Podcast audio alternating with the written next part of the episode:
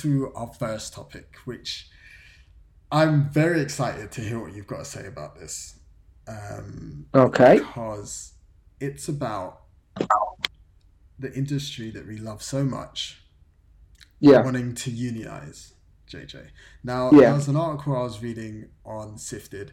For you guys listening, Sifted is a really good site that basically is... takes all the information like gaming news and stuff like that around the web and collates it into a personalized feed for you. So if any of you guys are interested, definitely check out sifted.net. But that's where I got this article from. It basically it's a survey of just asking developers, their support for unionization for gaming and whether they should do it and whether they shouldn't. Now, I wanted to ask you, just to get to the meat and potatoes of this, JJ. Yeah. Do you think they should unionize or not? I'm all for the right, and I definitely think they should. I definitely think, yeah. I mean, to put it down, it's basically asking, do you want the game developers to have more rights in terms of their own health and safety or not? And that's it. And I do think, I have to agree. I do think that, I don't mind anyone getting themselves more rights. I'm not here to tell anyone that they can't or they shouldn't. But, I do think that they deserve more rights for 100%. And then the backlash of that would be is that a lot of games might take a whole lot longer, which I'm fine with. I'm definitely fine with. Okay, that is what ideally you would think unionizing would do, right? Being part of a union would do that. But here's the thing. And I always wrestle with this, and this is not me being unsympathetic to people that are being exploited in whatever industry that you're in, because I think unions in particular industries are very, very important, right? And like you said, they definitely protect the workers and stuff like that. But gaming, and obviously this is something that's been creeping up time and time again, because we always hear these stories of crunch and, developers or whatever studio had to work 80-hour weeks, right? People just look at that number and they're just like, oh my God, that's not fair. That's a problem, right? But not really looking at, for example, that individual that worked those 8-hour weeks, was that their choice? Were they forced to? Were they compensated and stuff like that? Now, with unions, that basically just kind of eliminates that that possibility. Now, my argument to this is that person working 8 hours has now produced, let's say they produced, because one of the stories came out about Red Dead, for example. This came out last year or the year before. And Red Dead's a, one of the biggest games released this generation. People love it, whatever, right? Now, to achieve that, you could argue that those 80 hours were necessary. Not mandatory, but were necessary. And when I say necessary, I mean necessary in the mind of the person that's working those 80 hours.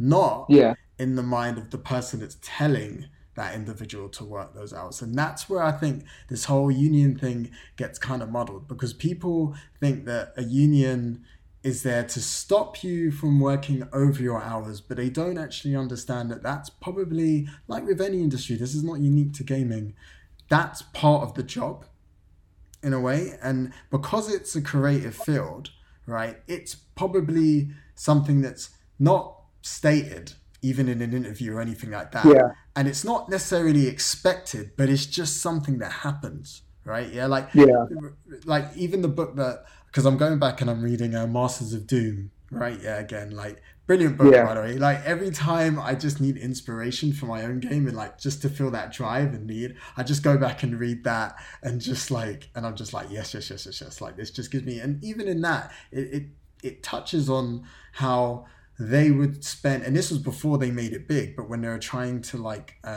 do the prototype for, what was that, where they copied Mario, when they did the Mario copy, and stuff like that. And I think it was just after that, and they had their first contract where they were going to do shareware or something like that.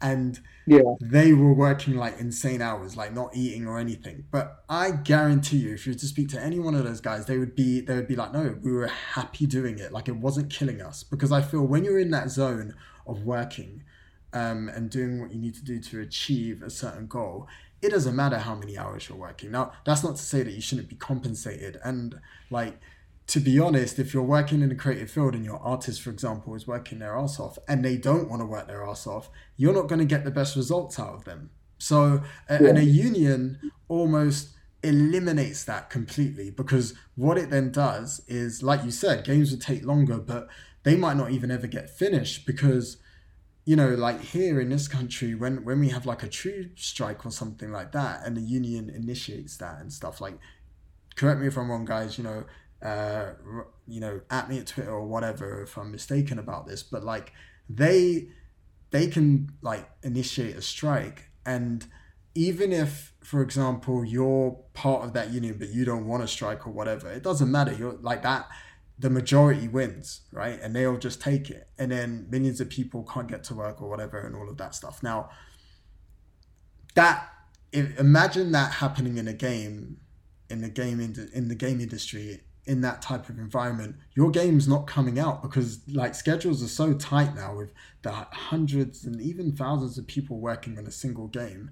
Imagine if you like said, right now, everyone needs to drop what they're doing and then we're not going to do this. I mean, or if you become part of this union, those people might not even be able to be hired by anyone else, right? In terms of it, like there's so many factors into like the publishers agreeing to this and stuff. And that's not to say that, you know, people shouldn't be protected, but I think there needs to be an education on like, that is the nature of the job. And to be honest, go on, sorry. Yeah, you're definitely right. But the only issue is as well, is that, you're definitely right. There's some people that want to do it, and there's some people that definitely get off, and that's what they want to do, and they want to work those hours and want to do like that. But there's also people as well that don't have family, or they have families and stuff like that. So playing the devil's advocate and kind of sitting on the fence, that it works both ways, because if someone's in there that just wants to get home to their family and they can't, because if they do, it would look bad while everyone else is staying back. So sometimes it's even forced psychologically, like, oh, I have to do this because otherwise I may not be coming back to this place when this game's finished. That's the nature of the job. Like for like in the design, this is why I said specifically for gaming, because it's, if you're in a factory, I totally agree. Like for example, like in factories and stuff like that, like factory workers where unions are very, very popular, 100%, dude, because you have to be protected in that sense, because you know, people can exploit you. And for example, if you're a factory worker and you're like, this is bad, they can easily replace you, right? Yeah. But if you're a lead artist and you're like, oh my God, what do you call it? This is bad. You're exploiting me. I'm going to leave, right? Yeah. You can't just bring any old artist back in to like, you know, to complete the art for your video game. Yeah. It doesn't really work like that, right? And it's, the greatest thing about this industry is you see that with when people leave like mid-cycle or whatever, you can kind of see the effects that it has on the game. Whereas in a factory, you wouldn't see that. Like product X would still be produced even if that person leaves, right? And so like, I don't, to your point of like people that want to go home and see their families. Obviously, that's everyone that's ever had a family that loves their family would want to do. Yeah. But when you work, sometimes you might have to stay late. That's just the nature of just the nature of trying to achieve what you want to. Now, you could be one of those people that like, okay, at 5:00, I'm going out the door. Now, I don't think at an interview, when you're interviewing for that job, and, you know, if their recruitment team is good and the person who's interviewing is good, they'll be able to, like, get that out of you in a heartbeat, right? So, once again, that goes back to, I don't think that's the case. That's the case in terms of this industry with those people not wanting to do it. Of course, there's always outliers and there's going to be people. And I feel that might come from the subcontracting side. Yeah. Video games where like they bring in like a set of people that need to do this, and then, you know, for a particular time, and then they go. Like, that happens. Like, game development studios always downsize and then upsize when, you know, they're ramping development, especially towards the end. So yeah. It's a thing that worries me. So like the reason why. So that's one thing that you touched on anyway, was that it would take longer. Right? Yeah. Yeah. But I'd even go a step further and say I don't even think games would be finished, because could you imagine if, like I'm saying, like, that is just insane if people decide to like stop working mid, like 2 years you're into a game and then you're like, right, our union has voted for this or a part of it. But then this is the thing though. Then yeah, you're definitely right. But then who are we like, especially like, I know you're making your own game and you're doing it at your own time, but in terms of the mass speaking, like a democratic vote, if the most writers and artists and these people in the industry vote that yes, something is definitely wrong, then something needs to be listened. But at the moment, there isn't that place, or there isn't that unionized, there isn't like a central place for these guys to be able to say there is something wrong, we need to sort it out, because they're internally suffering, and not everybody, but the people who are can't come out and can't say anything, because then they're going to know, like, it's an industry that's well known, so people are going to instantly find out what game they're talking about and what freaking and what developer and everything else. And it's not easily said, but if you unionize, I think what you need to kind of do, especially with the games unions or game unionize, if they do it, is they need to set out like both the developers and the publishers and all that need to set it out saying that, like, if you guys vote a 75 and plus majority thing, then you guys need to then a strike. But if to be honest, if mass majority of these people vote saying there's definitely something wrong so bad that we need to strike, I think that needs to be looked at. And I think at the moment, the situation we have now is not good enough, and it won't. And maybe a union will bring it, and maybe it's not. We don't know until it happens. But I do think as the game industry moves forward, it's going to be, I think it will be looked at more and more and more. So do you think there's actually a problem now? Then do you believe? Oh, that definitely. I think not edge cases, but like you can go into any game development studio and you think that's a big problem. It's a big problem for the people that are involved, and I think some people are more than happy to do it, like you said, but I think sometimes with these things it's not a choice. It's not like my job. I work once every 4 weeks. I'm on call. I'm not forcibly put on call. I'm not forcibly asked to stay over. I'm asked if you want some overtime, stuff like that.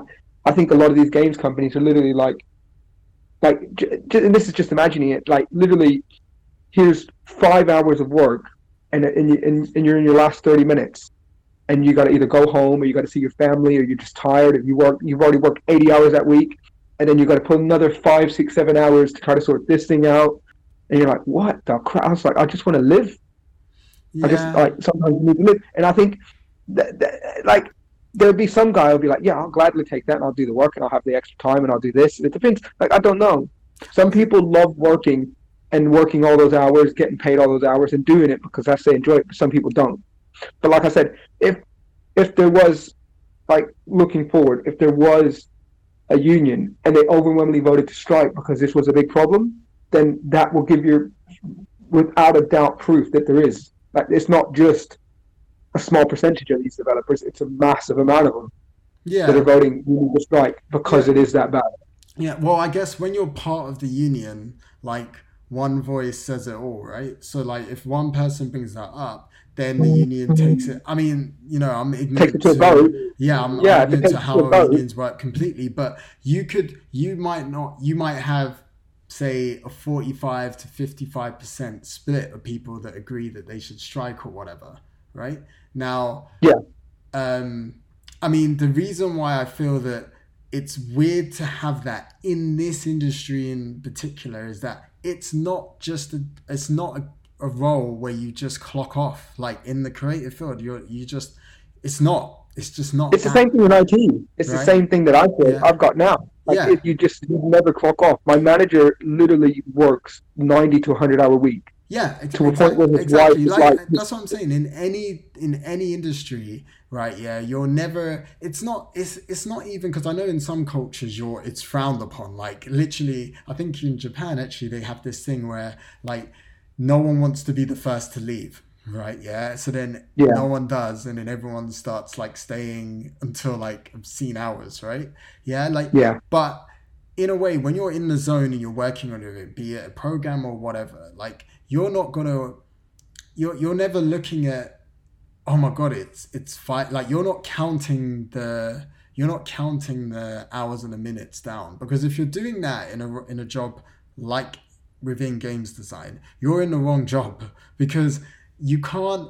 Where anyone who's like programming or something, leaving something halfway through, yeah, just in terms of like even what we learn at school, is never as good as getting to a point where you're safer to then move on to the next bit, right? Yeah. So I don't think. For example, if I don't think that 5 o'clock and you run out of the room, right? Yeah, like you're going to be probably worse off when you come back, because you might not even remember where you were. But that's in a creative aspect, like. For like a factory. You might be right. Yeah, I don't think that's the argument. I don't think that's the thing. I think it's just literally like we need more time. Like it's not for everything. And I think yours is more broader, but I think the issue will probably come up is, well, we need more time to sort this thing out, and then the publishers are like, no, you've got 6 weeks to get this thing to gold, and it's releasing on this date, whether you like it or not. Yeah, no, and then you're working overtime. I would say that's a mismanagement problem. Like a union doesn't solve that, because ultimately the union will. Because look, if you're given 3 hours, you're given 3 years to make something, right? Yeah. And then you haven't planned or produced properly in terms of making sure you reach those three years, which happens. That's the nature of design and anything, like deadlines, like not just unique. To gaming industry, but to use that as an example, you're given 3 years and then something goes wrong or you get delayed and you've got to push it back. That is just, people could argue, unforeseen issues, right, which is natural, or you could say mismanagement, not planned properly, whatever, right? But that a union does not fix that. And like really, the union does not, all the union allows, from my, like once again, this is from someone who doesn't really know too much about how unions are going to work over there. I only know from like some experiences over here, but like they're only going to protect the most obscene things, like our hours or our rate of pay is not high enough. Now, remember, game development is something that goes over the course of like, 3 to 5 years, even some even going beyond that. Right? So your pay is agreed when you're already working there anyway. Right? Yeah. So you already know how much you're getting paid, and then you get the royalties, maybe depending on the publisher or whatever, how well your game's doing. Right? So all of these things are almost like set in stone, and you already know before you're already making this what you're in for. Now, I'm not saying that means that, oh my God, I'm like, oh, today, JJ, you're going to be working 60 hours, but you've been working 40. Yeah. No. And the reason why I brought Red Dead is an interesting example, because like, the quality of that game was shown. Yeah, like people love that. Now, if you get one or two developers saying, yeah, man, I busted my ass doing that, right? Yeah, and I had to work whatever hours it is. That's the result that you got. Now, you could argue that if that person clocked off at 5 o'clock every day, you probably wouldn't get the Red Dead that we got.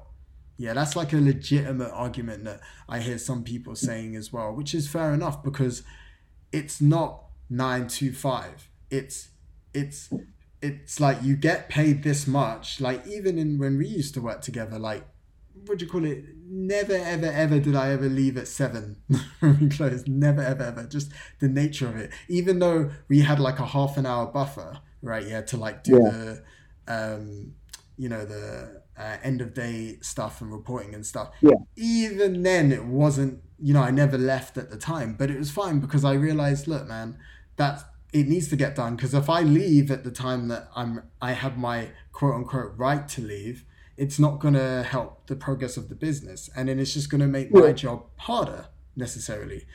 Have a union, they protect you with that. But then ultimately the end product suffers. Now in this terms, it was, you know, it's not a design field, but then translate that to a game environment, and now you don't have a game as good, or now you get a game that's going to be delayed, and all of that money that's gone in, right, yeah, to making this game, like during that 3 to 5 year period, has now been wasted because it might not even be finished, which is one of the reasons why I feel we haven't seen a union yet, because of how different games design is. But that's not me saying that developers and people that work for these companies shouldn't be protected, but they got to think about the type of protection they're going to get. Because I've heard stories of, like, there's people that literally, like, they'll get angry at people that do their work, right, yeah, in unions, and they're like, no, don't even, like, you're doing too much, right, yeah, because we're going for this in the union, and if you do that, it's going to be harder for the company as a whole, you know, to see how they're exploiting us. Like, there's definitely people that will abuse it in that way, right? Yeah, but once again, I don't think in the game industry you're going to get people that are like that, because they're people that have to be passionate about what they're doing. Yeah. So, I mean, yeah, it's unique, but it's. I think it's needed. I definitely think it's needed, but I think you're definitely right, because I think you're arguing, like, your point is I think you're right, but I think anyone in that industry, everyone in any industry, is if they're about to close, they're about to do this, like, there's always crunch time at the end of stuff, and that's normal and stuff like that. And I don't think that's what they're arguing about. I think the debate, and I think it will show its face if they ever get it, or if it gets close to it. But I think the issue is, it's those times that, yeah, well, you're finished with what you're doing, or you could sit down, or you could do like this, but they're demanding more, or they're demanding something that's not of like almost common sense. And I think sometimes games developers as well don't ask these developers and programmers and all these things that are just beyond the realms of expected. And I think that's the issue. I think what you're talking about is fine. Everyone does that in all their jobs. So if I, like you said, a factory worker, I'm just about to finish this line of 50 things or whatever I'm making, and it's going to take an extra 20 minutes, 30 minutes, 40 minutes. They'll do it, put it all through, get it through, clock out, go home. They're not just going to stop it right there and go. But I do think the union won't necessarily help with all that, and I don't think that's what they're fighting for, but I think it's the extreme cases that's what they're looking for, not these. Yeah, I can see. And I think that's the case, and I think it needs to be sorted out, because I think working 100-hour weeks for months and months is not good for anybody, dude. No, and that's why I think even when we read those articles, it's like, come on, like, are you honest? Like, you would have to be, and I go back to, like, I use the games as well, like something like Red Dead as an example, just because of its success once it came out. That, like, if you're gonna work your artists 100 hours a week, right, which is just insane amount of hours, right? Do you really think you're going to get the best out of that person, whether it's an artist or a programmer? There's no way you're going to get the best out of them, right? Yeah. Look what happened to the multiplayer. Yeah. Well, but that's what I'm saying. There's no way you're going to, and that's why I always see those articles come out, and, like, I don't believe that that's necessarily the case, because it would just be, once again, it will go back to the bad planning where, okay, you have your lead programmer, your lead artist, whatever starlet, and you're forcing them to work 100 hours. You think you're going to get the best work out of them? I don't believe that that's a thing. But I understand, you know, and you're right. That's why the message needs to be very, very clear. But we'll move on to the next topic. But I did want to ask you, actually, because if you look at Cyberpunk, that's been delayed now, and they delayed because they didn't want, you know, I think they said that they're still going to crunch, but they didn't really want crunch, right? How do you think, like, in a union situation, because now that, like, as you as a consumer, they delay that game and you're, like, done with it now because you feel like, oh, they should have come out and given us that September date from the start, right? And not, like, told us that it's going to be April, right? And and also because of all the other stuff with them working more on the, you know, the base console ones to make sure that they're up to snuff. But bottom line is, you as a consumer are not happy because now you have to wait. Now, a union will 100%, dude, you'll get a lot more delays like that because now they're just protecting them. So you as the consumer, how do you feel about that? Are you okay that, like, they kind of, like, miss like misinformed you in terms of their message and release date, right? But no, the misinforming is fine. The misinforming is fine. Well, mine was nothing to do with like that, but it's the line. But I think 99.9% of the people that buy games understand. Don't put out a game that's crap because we've had too many of them. Give me a good game. I think the union wouldn't care because at that situation again, it's not out of the realms of possibility. It's not stupid to ask. So they're basically, both sides are giving up. The company is saying, okay, look, we're going to have to move this back, which is going to hit our shares. We're going to hit this. So we have to readjust on the, not the artist side, but on the business side. And then we're giving you artist side a whole lot more time to deal with this. And as long as they both spoke to each other and basically said, how long do you think it'll take? Like, this is where I think the union will come. So I think if the business asks, how long do you think this game will take? And they say 4 months. Then if the business side turn around and then say, no, you've got 2 months, you're doing it now. Then you're like, whoa, wait. I think that's what the union is going to help with that. But then if they say, look, we need 5 months, he goes, how about can we do it in 4? Yeah, okay, yeah, we could do that. And that's like that. But we all know in business, they're not your friends. They're not there to do anything. They're acting like they're doing you a favor by paying you your wages, and then you have to do what they say. You literally just have to bend over and do like that. So I think that's the part of the union. I don't mind a delay at all because Doom got delayed, so I'm definitely for that. But I just think that with the union guys, I think it'll stop that kind of thing. So I don't mind. I think most gamers won't mind. Okay.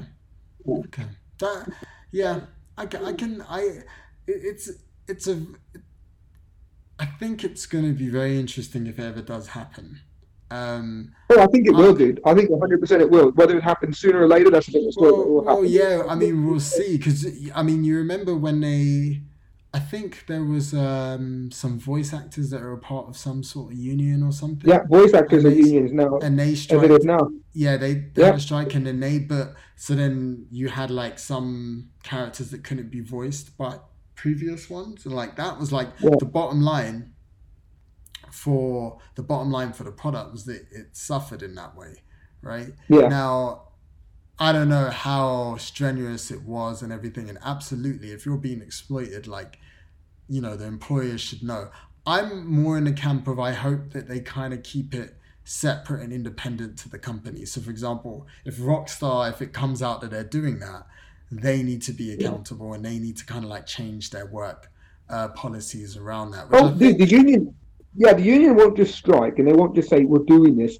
The union will go meet with Rockstar and they will say we have had so many employees. There'll be a triggering, so it's not just instantly like we don't like it, we're marching in, we're doing this, and then strike. Of course. The strike is just one thing, but I'm just talking about the general nature of it rattles something when. Technically, you're still trying to achieve the same goal which you love, which is you're in this together type of thing. I just think a union can be good in some ways, but in a creative field, it can also be quite dangerous, depending on what it is. Depending on, I think it'll be fine. Yeah, the union it is, but it's an interesting one, and obviously we'll be coming back to it because a lot of changes are happening in this industry, and I think maybe, you know, we're entering a new generation. Maybe we might see it. It will only take. I think, you know, we'll see. Like, the more interest that drums up for it, I think you're right. I think we will, but yeah. Oh, yeah, I think it'll happen. I think 100% it'll happen. Yeah, I think we will. But, yeah, I mean, guys, let me know what you think about that. I don't really know too much about how unions work. I've never really been part of one. I just know that, like, when they strike in this country for transport, it absolutely infuriates me because it's just like, oh dude, yeah, it's just insane. Yeah, and when you hear the stuff that they're striking for, and then you're just like, wait a minute, you guys already get paid like quite, you know, like decent amount. You're not in a sweatshop, you know what I mean? But it's made out to be. That's another thing about unions, is that I think they're there to, like, you know, try to perpetuate things where there doesn't need to be. But you know, we'll see. But let me know if you guys have, you know, more information on that, and we'll definitely revisit that one.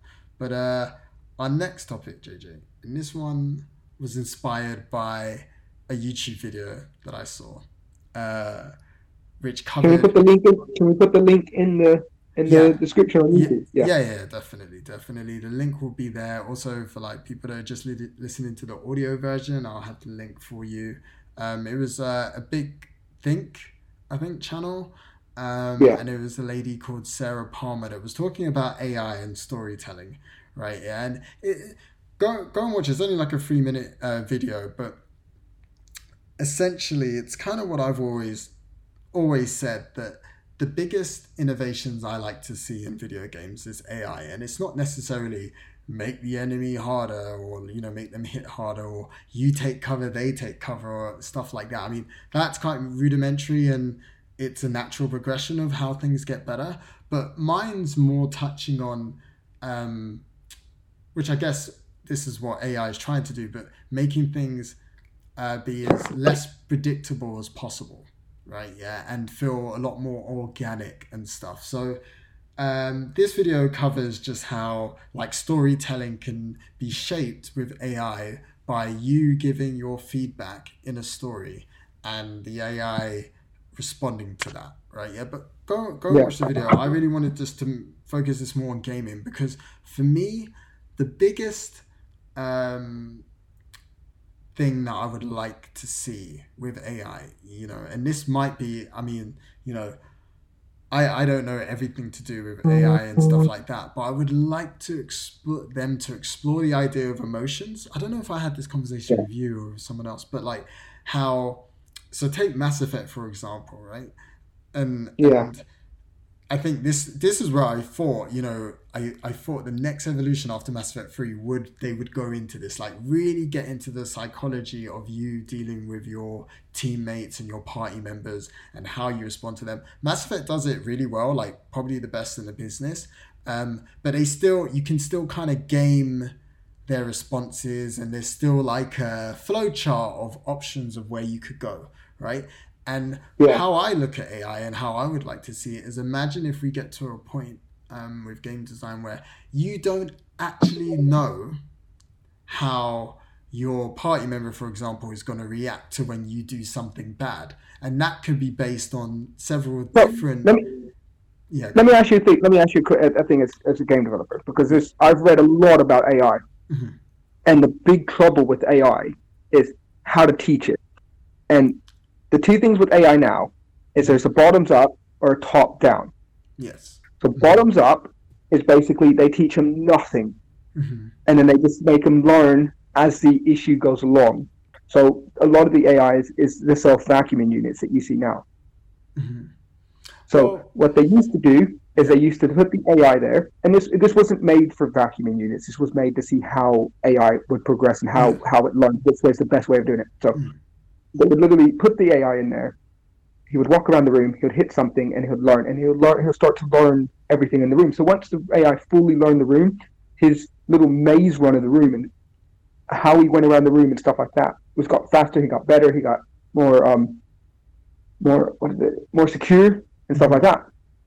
And then there's a top down, which means they teach him everything he needs to know and then lets him in there. But in both situations, when they moved a piece of the furniture, it took a long time for the AI to figure out what's actually going on. They were like, whoa, this is weird. Yeah. This is like, we don't understand this. Yeah. So as a game developer yourself, how would you do the AI, and how would you want it to learn? Because this is the two ways... So that AI is being done in like big laboratories and Sony and stuff like that. No, definitely. I mean, what I would say is it's less about learning and it's just about adding more, I guess you could say, variables. So this is why I was looking at something like emotions, for example.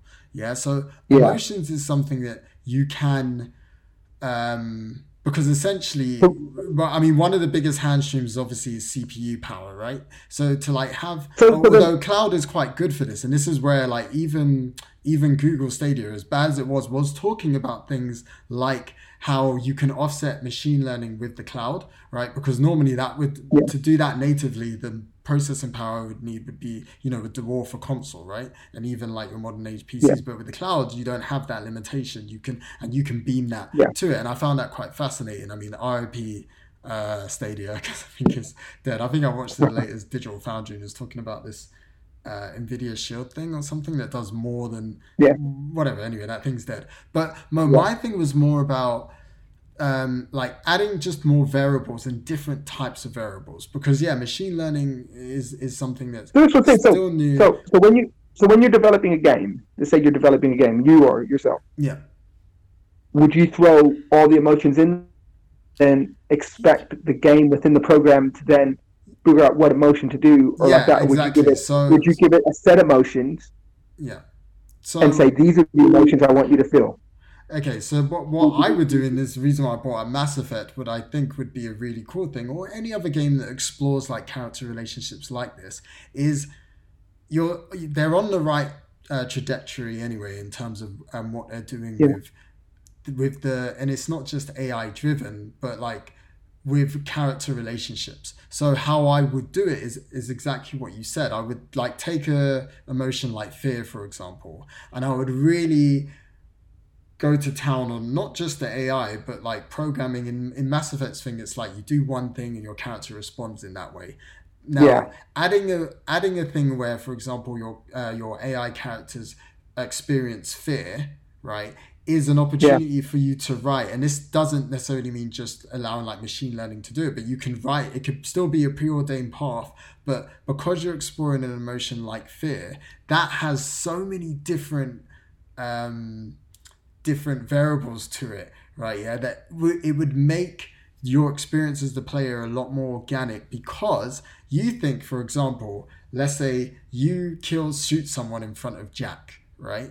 Now, fear works in a lot of different ways. Fear doesn't necessarily have to be something that is seen as, oh my God, I'm scared of this person that's done this. It could be seen as like almost an admiration. So like when someone like you see a parent does something, and you don't have like, it's not an unhealthy fear, but every child has like a fear of their parent, right? A God-fearing fear of the parent. God-fearing. But when that parent does something, it's like, oh my God, that's not, in their mind, it's like, oh my God, that's not something I would have done, but my mum's doing it, and it's my mum, and, you know, I kind of like respect my mum, good or bad. So how I'm going to react to her might not be, I'm scared of you. It might be a thing of like, you might have like a thing of silence, or you're more like reserved when they call you up on what they did. Or you can, or you know, the reaction won't be binary, is basically what I'm saying. So it's less about like, and this is why I wanted to bring AI into this, but it's not really necessarily just AI. I just think it's an idea of exploring, because like, you know, creating an AI that fears fear, right? Could be, just imagine how that would be super problematic in terms of, again, that would be super advanced, but like it would be a mess. Right, because no one would know how a machine would actually act if it's pre-programmed to experience fear. Because you can't replicate how we are as humans, because people react to fear in many different ways. But that's what makes that emotion quite interesting in terms of getting those variables out there. So like, I can see AI lending itself to something like that, where imagine where you have that conversation, you really don't know what the character's going to say, and you can argue that Mass Effect kind of does that, but you still kind of know, because everyone has that telegraphed of, this character is bad, so if I do a bad thing, they're going to give me a thumbs up, or this character is morally grey, so if I do a thing, it might be a choice of two things. But imagine if it like, but fear is never black and white, and it is something that people react to in so many different ways. Like, someone could act aggressively to protect themselves, but they're scared, right? And being able to program that in terms of an AI would be like insane in terms of how advanced it is, but it would lend itself in just a more binary way, because you have more options of the outcome. So I wanted to know what you thought about that, and like exploring specifically with Mass Effect, like that type of representation in emotions. So, you know, it's not just anger, happy, sad, it's fear, like exploring more complex emotions and not allowing the machine to do it, but just, you know, the person who's designing the game or programming it to do. I think I would like it, but I think, like, from what I read and what even you're saying, it's going to be very hard. Like, I think we need to look at what Mass Effect done and see how we can make it better.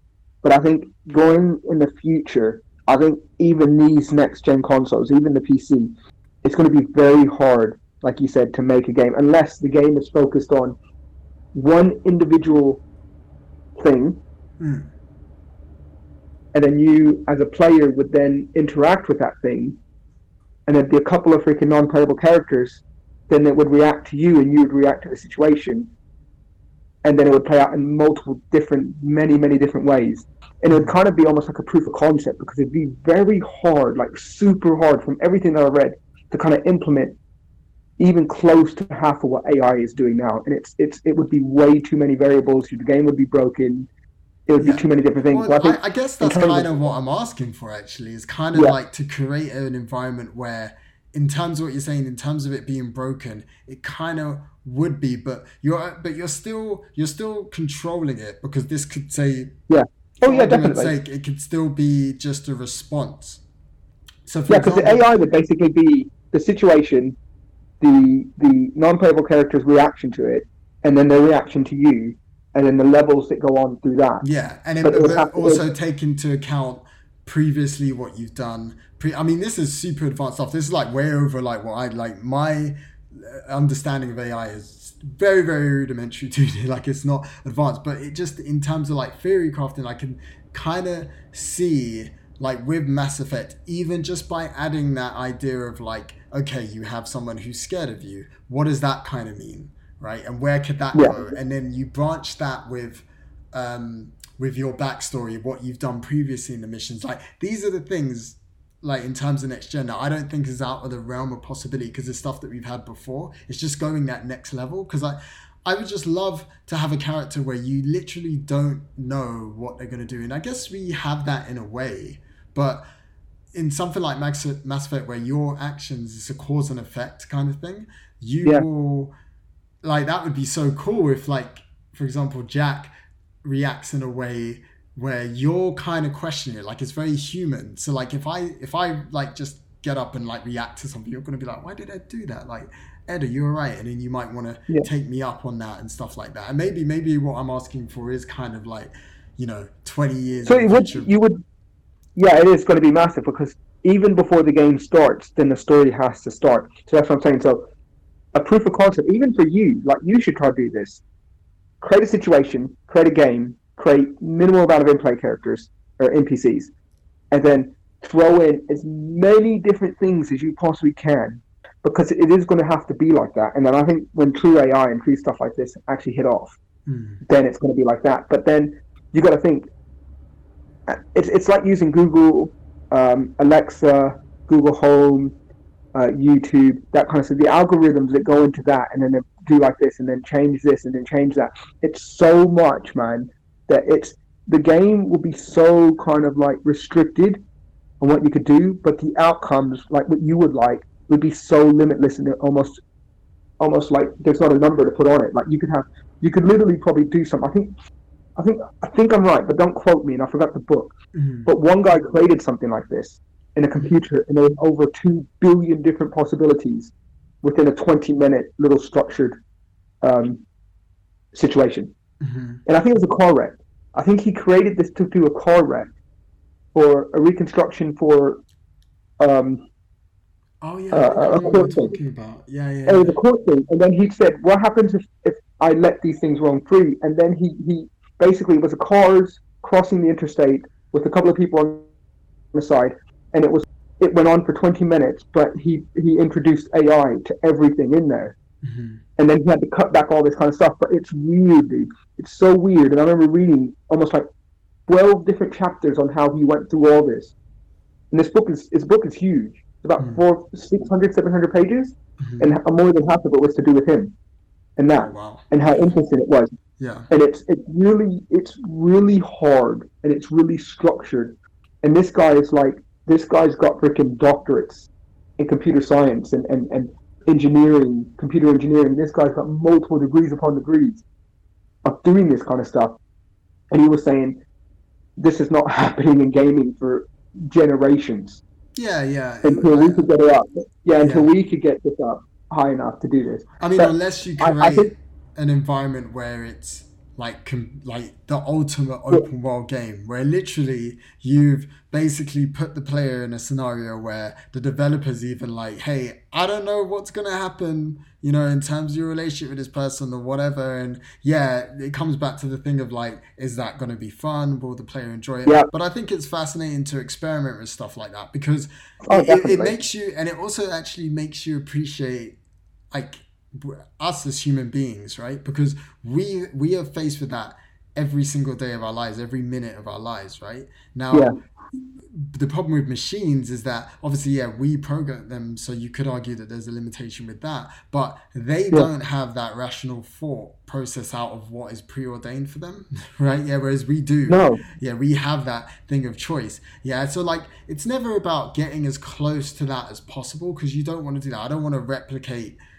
dealing with another human being in a video game. You don't want that. Yeah. But it's just interesting taking certain... That's why I pinpointed like emotions and different things outside of the binary happy or sad, right? For game developers to try to experience and try and play with, because those inherently have... They don't have binary results, right? Yeah, they have just many more. Like, whereas you build a game saying you can be good or you can be bad, it's very easy to like build a world around that and a structure around that. But fear is something where you're still at the mercy of the person telling the story or writing the game or whatever of how fear is going to be betrayed with them. And it's not right or wrong. It's just whatever. Like, whereas I think when you have good or bad, sometimes you run into that problem. Like even to talk about Game of Thrones, for example, and what Daenerys did at the end, right? Yeah, like some people might say, oh, that was thing or whatever, but they're just experiencing it from a good or bad standpoint, right? Yeah. But it's never communicated that like fear might play a big point in that, right? Yeah, in that decision making, right? Yeah. And then when you understand what fear as an emotion is, right, then you're like more like, okay, that makes sense that she did the thing that maybe might look like was, you know, ridiculous, but actually makes sense because we're looking at this particular emotion. So it's less, I think you're right. AI is just, it's so advanced. I mean, I don't think we're that far away just because of the cloud, because I think a lot of stuff will be offset with that. Like you could push because the amount of processors and stuff you put it this way. This dude had the equivalent of, what was it, like almost 100 2080 GTXs running on this simulation. Over 100 or 200. Yeah. And he said he had, what was it, over 1,000 octa-core processors from Intel, from his lab. That's all they could give him. And he said that he started with less than half, about 20% of this. And he goes, as he kept putting in way more things, it just got powerful and powerful and powerful and powerful. And he goes, it was too many different. I think at the end he said he was trying to recreate. He said he almost looked at it and he wanted to try to recreate walking down New York, which is where he lived. Walking down New York, going to work, and the cars and people and stuff reacting. And he goes, as close as he tried to get, it's as hard as it tried to come. And he goes, and a singular object learning in the physical world is way different than a singular object learning in a virtual world, where there is no kind of like what happens if you're playing a Superman game or you're playing a Spider Man game when it breaks the laws of physics. And he goes, then it becomes a completely different story. Yeah, no. And he goes, it's very hard to do. Yeah, no. He goes, it's so hard to do. Even in my head, when I think about it, I'm like, I can only imagine. But I do think in terms of gaming, I think it's going to be very far off. I think we can put kind of like a restricted AI. So being like you said, fear. I want fear at this moment and give them 10 different fear options. And then you can play this game 12 times and only get 4 of the fear options because of what he did in the past. But I think you can have very limited AI in gaming.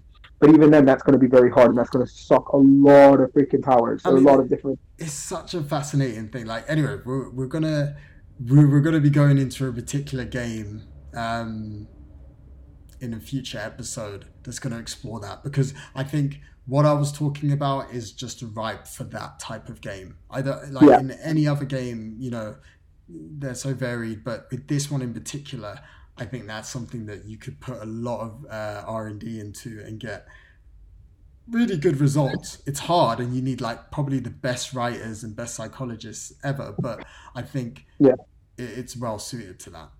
So, but yeah, that's all I got, dude. That's all I got as well. Yeah, those two topics, man. Like, it's an interesting one. I mean, they're still gaming related, but they're more about both covers the future really of what we're in. Yeah, I think we will, and I think cloud is definitely gonna leverage a lot of that. But guys, that's gonna conclude this episode. Thank you so much for listening. You can catch me at Game Make Game. JJ, you're at Dognuts1, right? Dognuts1, yeah. On Twitter, we can find you. Well, I don't know. I mean, Birds of Prey is out soon. Oh, the embargo's up.